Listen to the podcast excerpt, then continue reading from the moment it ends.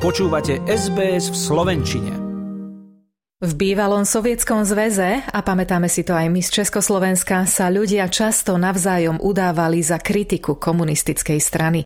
V dnešnom Rusku Vladimíra Putina zažíva táto stalinistická prax novú slávu.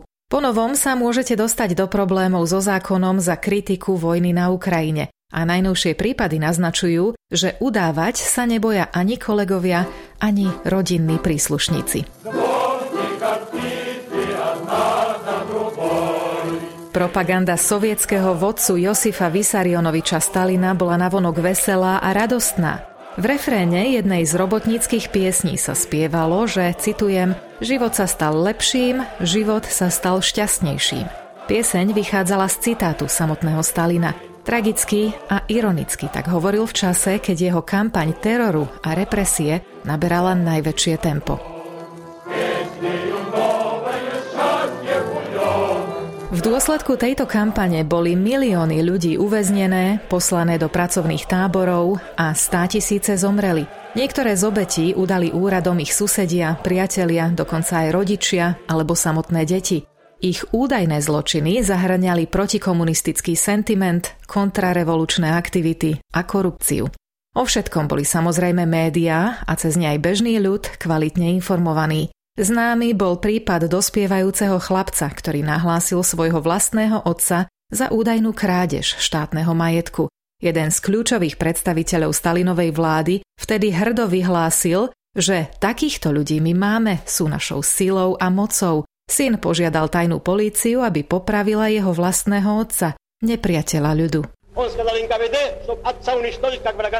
He asked secret police to execute his own father as an enemy of the people. This is the kind of people we have. They are our power and might. To však bolo veľmi dávno a dnes by to malo byť inak. Žiaľ, v dnešnom Rusku Vladimíra Putina zažíva udávanie novú slávu. Ľudia sa navzájom udávajú za kritiku, ako ju nazval, špeciálnej vojenskej operácie na Ukrajine.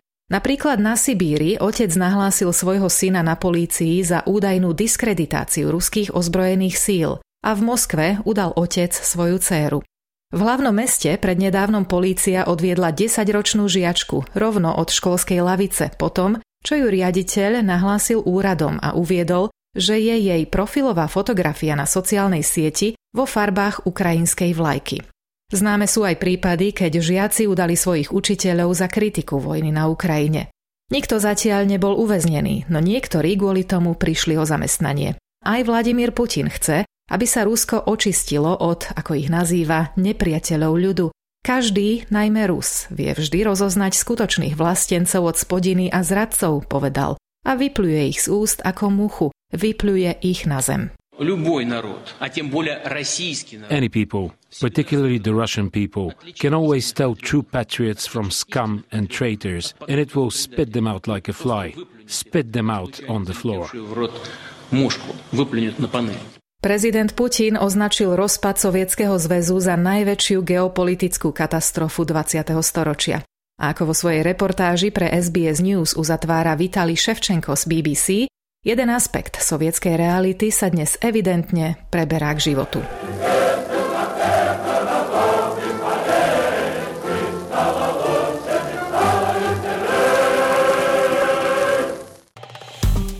Páči sa mi? Zdieľajte, komentujte, sledujte SBS v Slovenčine na Facebooku.